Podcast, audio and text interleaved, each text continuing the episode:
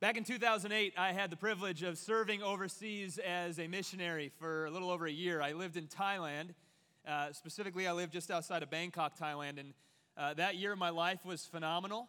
Uh, it was an incredible opportunity to get a picture of God's vision for the world, of what he was doing among different nations and different people groups around the globe.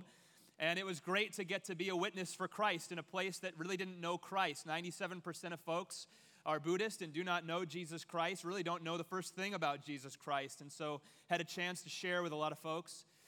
One day, I remember in particular, we were, uh, it was after church on a Sunday, and we were gathered with a small group after our church, and they did Sunday school every Sunday, so you meet in a room like this, and then a smaller group would meet for discussion and kind of more in-depth study of the Bible together.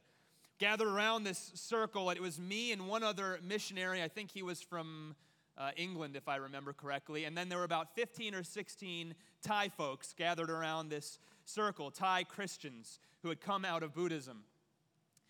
And the question that was asked by the Thai pastor on this particular morning was, all right, everyone around the circle, when you're walking down the street in Thailand and you come across a big golden statue of Buddha, which, by the way, populates pretty much every street corner, on every street, no matter where you are, whether you're in the jungle of Thailand or on the streets of Bangkok, just about every corner you'll come across a temple with a large golden Buddhist statue, and the expectation, the cultural norm, is that you'll stop, light incense, and bow your knee to this statue.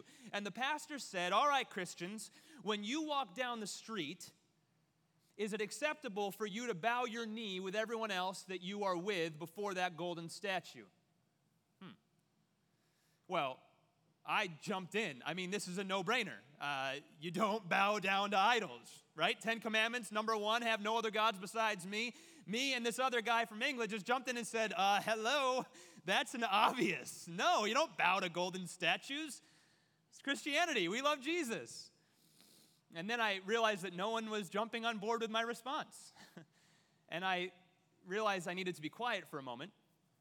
And one by one, the Thai men and women started to go around. And the first one said this. They said, you know, here's what we do. When we're going down the street and we come across and we're with a group of people who are stopping to uh, bow their knee before this golden statue, what we do is we get down on our knee like this, and we, we tie our shoe.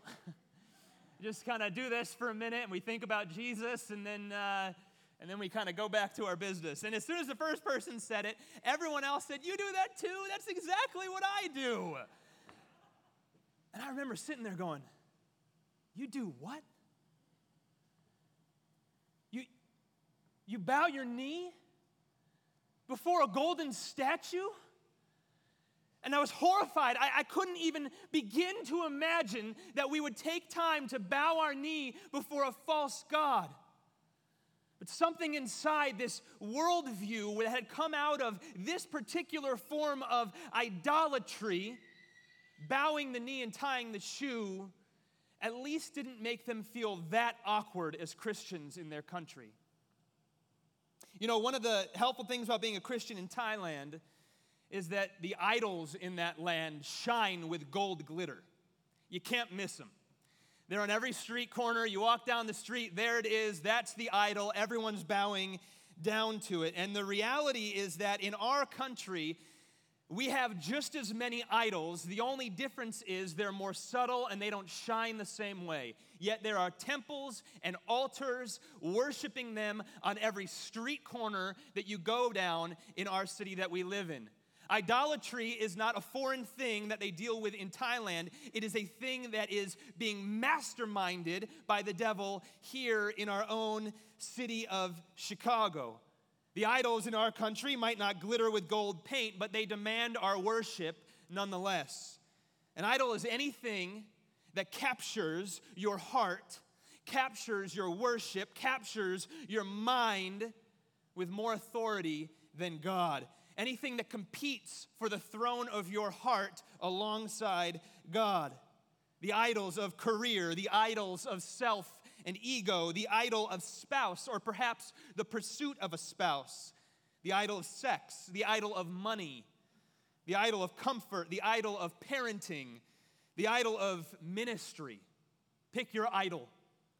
Idols are all around us, and they demand our attention. And here's what idols do.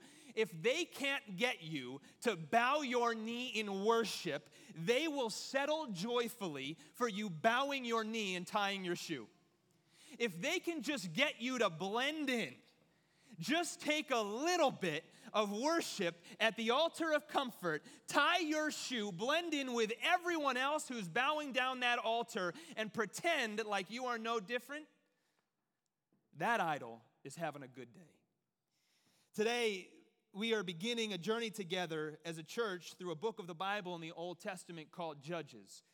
And if there's anything that we take away from Judges, day one, going through this book together, if there's anything that we take away from this book, it's that the Christian faith cannot coexist with idols. The Christian faith cannot coexist with idols.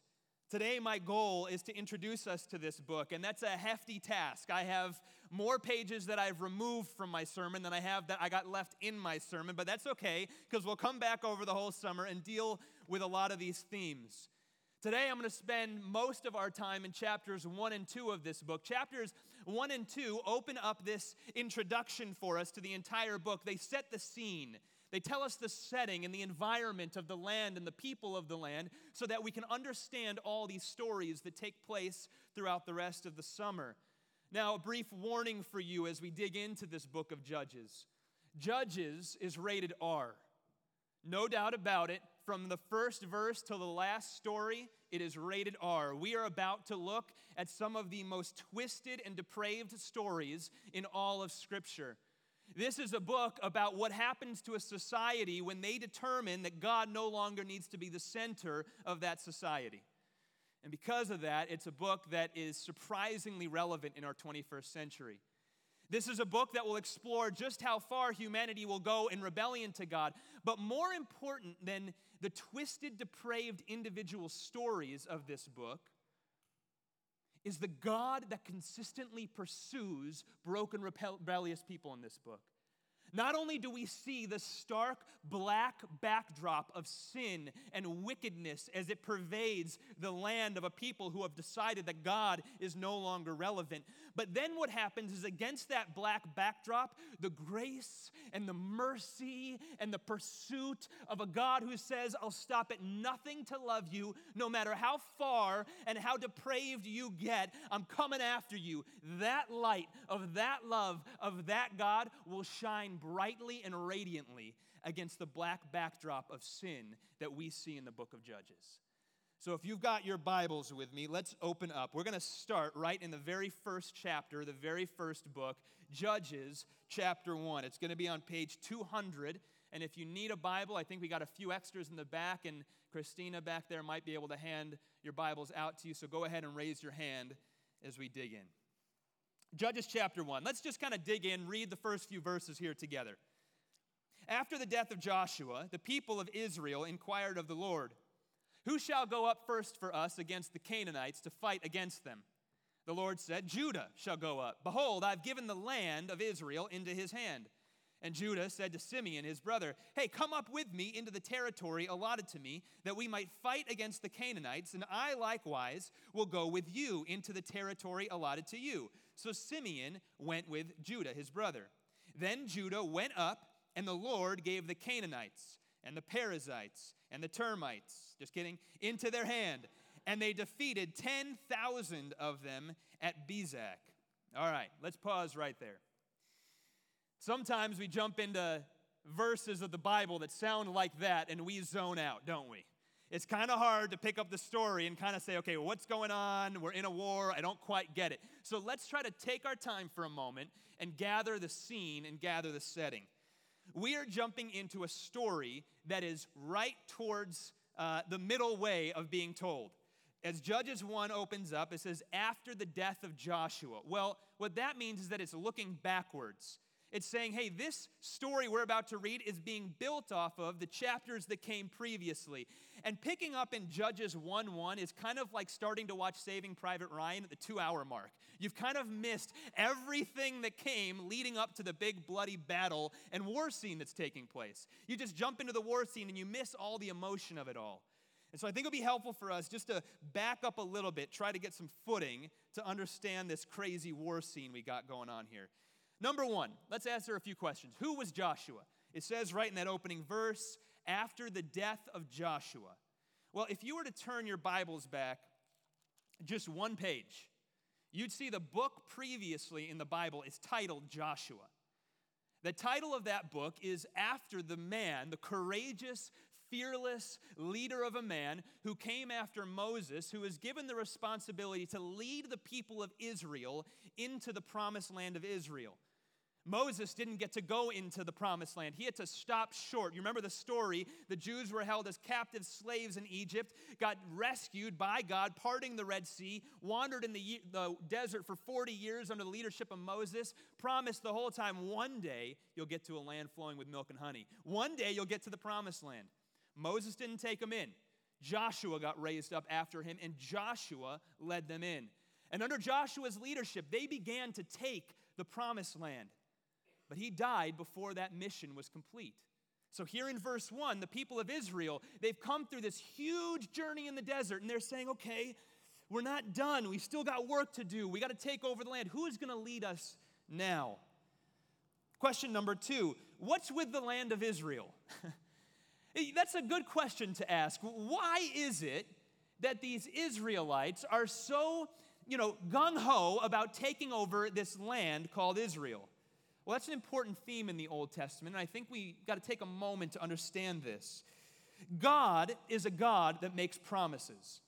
All through Scripture, God makes promises to his people. And if you're a follower of Christ, God has made tremendous promises in your life. And the best advice I can ever give you is to bank it all on God's promises. If God's given you a promise, hinge everything, risk it all, bet the bank on the promises of God. It's the best investment you can ever make. It will not fail you. And one of the promises that God made the pe- his people in the Old Testament is found in Genesis chapter fifteen. Today, if you were to go to Israel and ask the people who live in Israel, what's the big deal about the land in Israel, they'd open up their Bibles to Genesis fifteen. Here's what it says. On that day, and I apologize, I meant to have this as a slide, so I'm just going to have to read it to you. On that day, the Lord made a covenant with Abraham, that's the father of the Israelite nation. To your offspring I give this land, from the river of Egypt to the great river, the river Euphrates, the land of the Kenites, the Canaanites, and the Jebusites. Essentially, God says, this land of Israel, where Abraham was standing at that time, it will be your inheritance for your descendants. I'm giving it to you. Now, why is that? You see, God had set aside his people, the descendants of Abraham. If you are a Christian today, the New Testament says you have been grafted into that family. You are now a descendant of Abraham. And these promises of land are actually fulfilled fully in Christ. But before Christ came, right, the people of God had this promise by God they would have land. And it was very important to God that they had this land because they had a specific mission to be a light to the nation. See, God, from day one, from Genesis one one, is on a pursuit to win for himself a people from every tongue, tribe, nation, and language to worship him, to join in the fellowship that God has had with the Father, Son, and Holy Spirit since before time itself began. God has said, I'm gathering for myself these people to worship me from every tongue, tribe, nation, and language around the world. And here's how he did it in the Old Testament. He said, I'm setting up a nation. And this nation is going to be a city on a hill. So that when the world comes and knocks on their door, when they check out Israel, what they're going to see is a people totally committed to God, living in the joy and the fellowship of walking closely with God the Father and all the love that comes. I'm doing it through a land so that the nations can come and see them. God made a promise. And here as we open up, the people are fulfilling that promise, taking this land. Now, question number three should be asked. As we read those four verses, one of the big questions that gets asked is why are they fighting these people to get the land? Why is it that they had to fight these people in order to get the land? Oftentimes when I talk to people who are skeptical about the faith, one of the most common questions I get asked is, why is there so much bloodshed in the Old Testament? Let me pause for just a moment, and I want to give a few clarifying remarks. I don't want to spend too long here today, but I want to help us understand something. In the Old Testament law, underneath Joshua and underneath Moses' leadership, God gave these laws that governed their entire life. And some of these laws governed how they went to war, what the people of Israel were supposed to do if they found themselves in a situation of going to war. And they're astounding. It's some of the most beautiful war ethics you will ever read, far, far greater than our modern-day ethics of war. They were commanded, you must always offer peace before you go to battle. You are never allowed to go to battle without first offering peace. Second, did you know if they killed a man, if they killed a man in war, they had to provide personally for the widow and the children of that man? Can you imagine that today? If every person that got killed in war, the nation who killed that man in war, took personal responsibility to care for the widow and the children, how would our nation and our world be different if we followed the ethics of war that God lays out in Scripture? Those particular rules were not applied specifically to when God commanded the Israelites to go into the land of Israel. And I think there's two reasons for that specifically. Let me read to you from Deuteronomy verse chapter twenty. He says this, God says through, through Joshua, in the cities of these peoples, that's the land of Israel, that the Lord your God is giving you for an inheritance, you shall devote them to complete destruction, so that they might not teach you to do according to all their abominable practices that they have done for their gods, and you end up sinning against the Lord your God. God tells the Israelites, look, when you go into this land, clear everybody out. Clear the land completely. Do not let anyone remain in this land. Two reasons why. Number one, there were abominable practices taking place. What does that mean? These folks who were living in Israel at that time, before the Israelites came in, were known for a form of worship to the idols that they worshipped that was known for child sacrifice. They would take living, healthy children. They'd put them on an altar, and they would kill them before the idols. And this was taking place regularly. The wickedness, the evil, the blood that was shed for year after year after year after year. And I can imagine the surrounding nations looking in on the people that were living in this land saying, when is the God of the universe going to bring justice? When is someone going to take care of this issue? Generation goes by, generation goes by, generation goes by, generation goes by. More children's blood, more children's blood, more children's blood. When is justice going to show up? And then one day, the Lord's army shows up on the doorstep. And the Lord says, justice has come. Don't forget, as we studied Scripture, that the God we serve is a God of perfect justice. We look forward to a day when the justice that is owed, the wickedness in our world, will come not through our hands, but through the God of all justice, who will come and say, not one thing that's ever been done on this planet will be forgotten. God of justice. But the second thing is this, he says, so that you must clear them all out, so that they might not teach you to do according to all their abominable practices. See, at this time, God is setting up a nation state, a people for his own inheritance that will shine brightly for the whole world. And he says, you cannot begin to adopt those practices.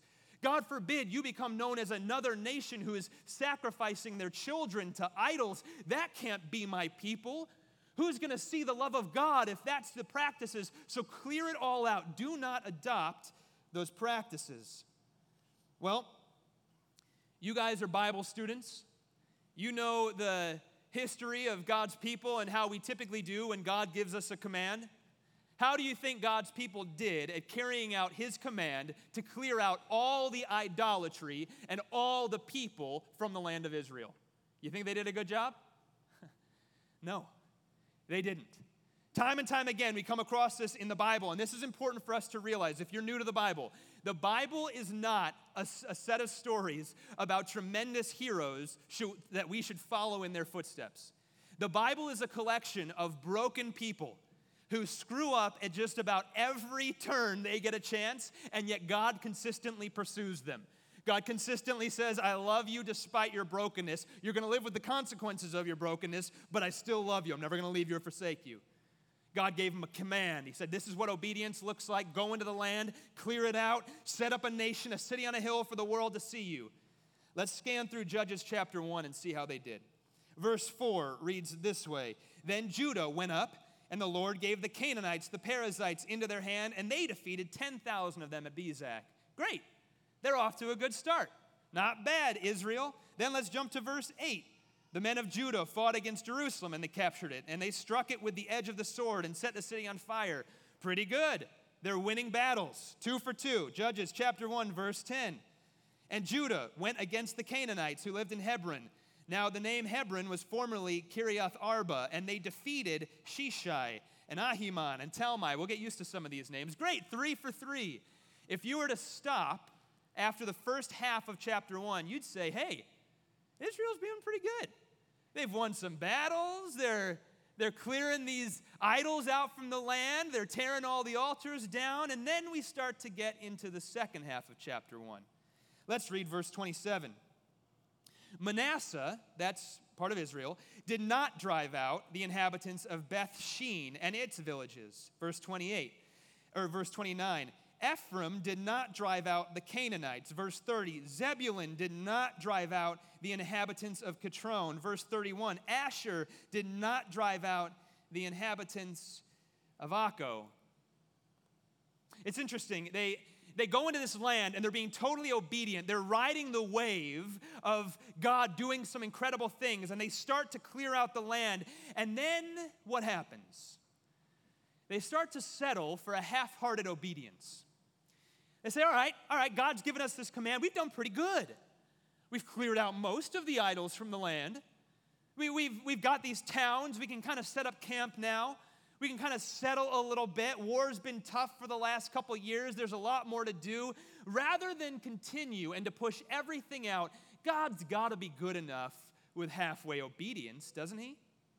It can't be that big a deal if we don't clear them all out. I know that was the command of God, but God certainly can't expect us to truly follow through all the way on his commands, can he? I mean, that just seems a little extreme. Let's just set up camp here. We've done a good job. Take a breath for just a moment. And the people settle for a half-hearted obedience. Maybe the thought that was going through their mind was something like this. You know what we can do? Look, I know the people are still living in their land. I know their idols are there. Here's what we'll do. When we walk down the street and we go by the idols to Baal and to Asherah, let's just bow our knee and tie our shoe. We'll live among them. It'll be totally good, and we won't cause anyone any problems. They settle for a half-hearted obedience, and they live in a way that God did not call them to live. Something fascinating happens next. Chapter two picks up the second part of the problem of the opening chapters of Judges. Let's read Judges chapter two, verses ten through thirteen. And all that generation also were gathered to their fathers. That means that generation that settled for a half-hearted obedience died. And there arose another generation after them who did not know the Lord or the work that he had done for Israel. The parents settle for half-hearted obedience. When they pass away, they had forgotten to pass on the traditions of the God they loved and served to their children. Their children grow up to be adults and do not know God. Verse eleven, the people of Israel did what was evil in the sight of the Lord, and they started serving the Baals. They abandoned the Lord, the God of their fathers, who had brought them out of the land of Egypt. They went after other gods from among the gods of the peoples who were around them, and they bowed down to them, and they provoked the Lord to anger. Verse thirteen, they abandoned the Lord and served the Baals and the Ashtaroths. Keep in mind, serving the Baals and the Ashtaroths demand child sacrifice. One generation. One generation of a people who say, you know what? I've done good. I'm doing mostly what God asks of me. I know there's more work to be done. I know there's idols. I'm going to settle for halfway obedience. I'm just going to bow my knee and tie my shoe, not cause any issues. Next generation rises up, and they're not just bowing the knee and tying their shoe. They're bowing their knee and sacrificing at those altars. Let me take a brief side for just a moment. Parents, you have an unbelievable responsibility. The responsibility of a Christian parent is to shepherd and shape the heart and the worldview of your children, to shepherd and shape the worldview of your children so that your children grow up to know that there is a God who delivered the people of Israel out of the land of Egypt and has also delivered them out of their own sin through the cross of Jesus Christ, and there are no other gods that we should ever be bowing down to. That's the responsibility of Christian parenting. These parents forgot to do that, and a generation rises up. Let's pause in this story here and just connect the dots just a little bit. As I said when we started, I think this book of Judges rings eerily true with our twenty-first century Western mindset and issues that we deal with. And the reason for that is that the human heart is the same now as it was back then. These stories are not myth. This is history. This is real people who are going through real lives just like you and me and had the same emotions and the same things going through their heart that we have when we struggle with following God with full obedience. Idols are just as prevalent today in our culture as they were back then. John Calvin, the great reformer, once said the, the human heart is a factory that produces idols. We just are constantly producing different things to bow down and worship. What is an idol? An idol is anything that you find more important to you than God. Anything that absorbs your heart and your imagination more than God. Anything that you seek to give you what only God should be able to give you. And we live in a culture saturated with idols. Like I said, they don't shine with gold here in Chicago. Well, some of them do, but most of them are subtle.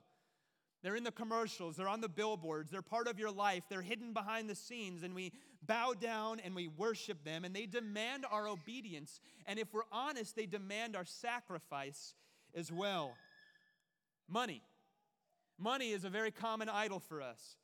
It, it, it demands that you worship it. It demands that you serve it. It promises you all the things that God says he can promise you. It, it promises to protect you. It promises to give you security. It promises to be with you in the hard times and the good times. It, it promises to make sure that you and generations after you are taken care of.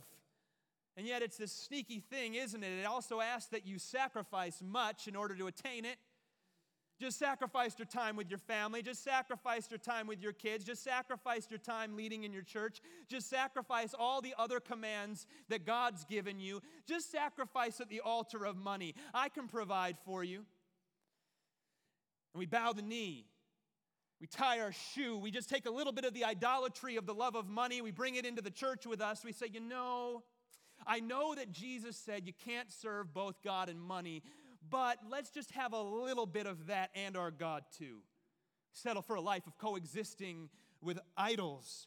Power, perhaps your idol is power, and Scripture is clear that to live a life of honoring God, to live a life of treasuring God, is to continually grow in humility, to be giving up power in order that Jesus might be exalted in all things. We remember John three when John the Baptist said, he must increase and I must decrease, celebrating the removal of power from John the Baptist's hands. But that altar called power just beckons us, doesn't it? And every day it just tempts you. It says, hey, just come, come, come right over to my altar. Bow your knee, tie your shoe. Just blend in enough that you get a little bit of this love of power along with your love of Jesus. We're good for right now. Maybe your idol is comfort. Dangerous idol comfort is.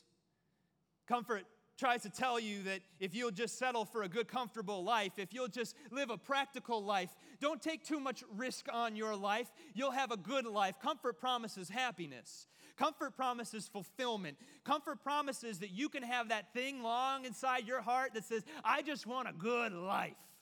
Comfort says, I can get you that. Here's just what you got to sacrifice. In order to serve the God of comfort, you got to sacrifice all those risky commands of Jesus. You know those ones that tell you to, to, to pick up your cross and carry him? No, no, no, sacrifice that. You know those ones that tell you to love people radically? Not just those who are easy to love, but you bring around those strangers that are hard to love and, and show them hospitality in your home and cook them a good meal and share the love of your family with them. You know, you know the, the commands of Jesus that tell you to make those awkward situations where you tell people about Jesus because there's a real heaven and a real hell, and people need to know about the love of God so that they can find a relationship with Jesus. Don't worry about that.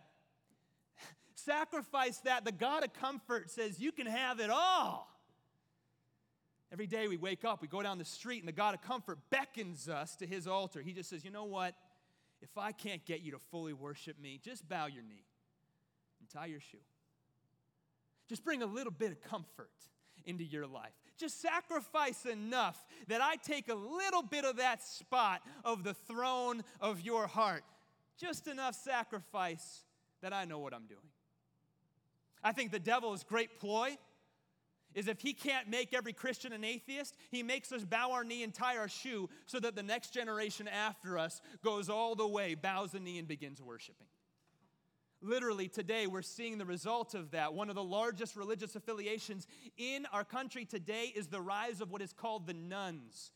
Those who would mark on a checkbox when asked what their religious affiliation is. twenty percent of the young generation, this is outrageous considering what it was only a generation ago, twenty percent would mark no affiliation, religious affiliation whatsoever. Parents who settle for a half-hearted obedience to God's command. One generation goes by, and the children have forgot all that God has done for them. If you want to know the idols in your heart, Scripture gives us a good test. Romans chapter six, it has this beautiful verse. It says, let not then sin reign in your mortal body to make you obey its passions. Notice that language. Let it not reign in your body. Let it not have kingship. Let it not be the king of your heart to take over control of your passions. You want to know what your idols are? Check your passions. What makes you angry? Not just upset, but what really stirs you? What, what if it was taken away from you? What, what, what's in your life, a person or a thing in your life that you were to remove it, you're just angry. You find yourself, you can't muster up a smiling face for someone. What are your passions? What makes you sad? What if it was to be taken from you? You were to just be overwhelmingly sad. Like there's a pit in your stomach that something important, a treasure of yours has been taken from you. What makes you worried? That if it were to be taken from you and you you, you no longer say, man, man, I've got life under control. I have the security I need. Check your passions. Maybe a reverse question to that might be to ask this. If Jesus were to be taken out of your life, would you find your passions stirred? If Jesus were to be suddenly taken out of your life and your life were to continue with all the other pieces of your life, would you find anger, discontentment, worry, sadness? If not, is Jesus the king? If those things aren't true of, of us, are we actually depending on him? The book of Judges is unbelievably relevant for us today. Our land is scattered with idols, and the book of Judges promises that in the midst of our idolatry, in the midst of a situation where we are helpless, God shows up. That's what Judges is all about. God shows up, and he makes these promises that he will deliver us. As we approach chapter three, we meet Othniel. He is the first judge, and each judge will take this cycle. We saw it, the opening little video intro that we showed today. Each story of the book of Judges shows this cycle where God shows up in the midst of his people's brokenness. Let me read to you the story of Othniel. In the midst of this landscape, a people who are serving the Baals and Asheroth, a people who are supposed to treasure God, God begins to step in. Judges chapter three, starting in verse seven. And the people of Israel did what was evil in the sight of the Lord. They forgot the Lord their God. They served the Baals and the Ashtaroths. Therefore, the anger of the Lord was kindled against Israel. Whenever we see the anger of the Lord, know that his anger is actually a picture of his love. He has a righteous anger of the Lord was kindled against Israel, and he sold them into the hands of Cushan-Rishathaim, king of Mesopotamia. And the people of Israel served Cushan-Rishathaim. Eight years they were in slavery.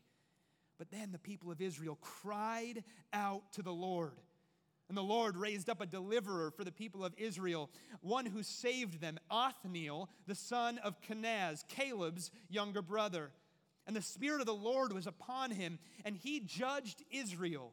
He went out to war, and the Lord gave Cushan-Rishathaim, king of Mesopotamia, into his hand, and, and his hand prevailed over Cushan-Rishathaim, so that the land had rest for forty years. And listen what happens next. Then Othniel, the son of Kenaz, died. Capture this. The people cry out. In the midst of their brokenness, God allows them to fall in the total depravity of their own sin. They become slaves to the very idols that they had been bowing the knee to. They become put under the yoke of slavery under a wicked king. His name literally in the Hebrew means doubly wicked. He was a wicked king, and he enslaves them. And after eight years, they finally cry out, God, this is too much. That's a cry of repentance. That's a cry of desperation. God rejoices in that cry. God rejoices when we realize the burdens we brought on ourselves because of our own idolatry, and we cry out, God, I can't take it anymore. And he sends a deliverer named Othniel. And Othniel saves them from the hand of their persecutors. But watch this. The salvation that Othniel brings, how long does it last? forty years. And then what happens? Othniel dies. Let's pick up the very next verse, verse twelve. As soon as Othniel dies, the people of Israel, what do they do? They did again what was evil in the sight of the Lord. And the cycle picks up again. The cycle picks right up again. How many of you know the cycle of brokenness in your own life? How many of you know that sin is sticky? That sin has a way of latching on to you, and it will not let you go. How many of you know what it's like to take two steps forward in your victory over sin and then ten steps backwards and feel like you just can't get out of this cycle of brokenness? You know that Christ is able to give you total victory. You know that God's called you to a land without that idolatry in your heart, and yet you find yourself in cycles. Every time you get victory, you look forward and you're ten steps back from where you were a month prior. How many of you know when you look out at the city of Chicago, when you look at the violence in our city, that sometimes it feels like every time we take one month forward in our victory over the violence in our city, we then take three months backwards and we begin to cry out. There gets this place in our heart where we literally have to get to a place where there's a desperate crying before God until we recognize the situation we're in. That idols are wreaking havoc in our life and enslaving us, and that's reality. And until we actually cry out to God, God is not prepared to actually heal your heart because he still needs to reveal to you just how prevalent those idols are in your life. Sin is sticky. It sticks with us. What we need is not just a deliverer who can deliver us from wicked kings, but we need a deliverer who can clear the idols out of our heart. That's where Othniel failed. Othniel was a strong, mighty warrior who followed God and helped his people get deliverance, but he couldn't actually deal with the issue of the heart.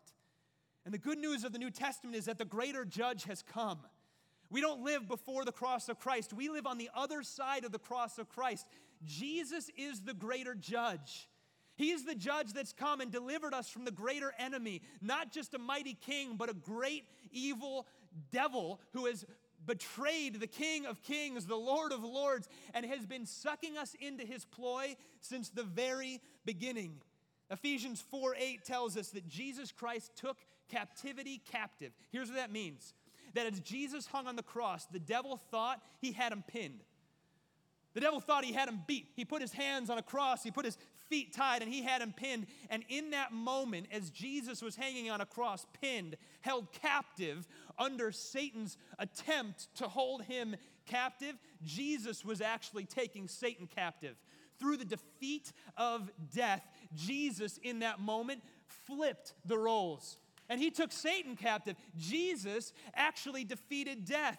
Jesus took captivity captive, and when we place our faith in Jesus, what that means is that death and all of its consequences have been defeated in full in your life. Idols have no claim to you in Christ. The best the devil can do is throw an idol in front of you and say, hey, that looks pretty tempting, isn't it? And then a Christian says, yeah, but I have the victory of Jesus Christ. The greater judge has come. He's defeated it once and for all on the cross. If you are living your life in such a way right now that you have never encountered Jesus Christ and you find yourself today stuck in cycles of brokenness and you don't know how to change it, God, through the merciful love of Jesus Christ, has showed up. And the work that he's accomplished on the cross is to give you the full, meaningful, beautiful, God-glorifying life where the idols are taken out of your heart. You are not a victim to idols. In Jesus Christ, idols are actually defeated, and he can change your heart and allow you to actually live a life of victory over the idols in your life. As a way of application today, I want to invite you. Some of us are stuck in cycles of sin. We look at the book of Judges, and we're trying to figure out what do we do with this. And, and, and if we take an application from today, it's this. If you are stuck in a cycle of sin and you don't know how to move forward in your Christian faith, if you've been coming around church for years and it seems like every day is the same day as it was for the last decade in your faith and there's been no spiritual growth, Jesus invites you to cry out to him, to cry out somewhere from the depths of your belly and say, God, I can't do it. I need you to show up and deliver me from this. And here's the sweet, precious news of the book of Judges. God hears your cry, and he has sent you a judge to fully deal with the idolatry that you're stuck in. Let me pray for us.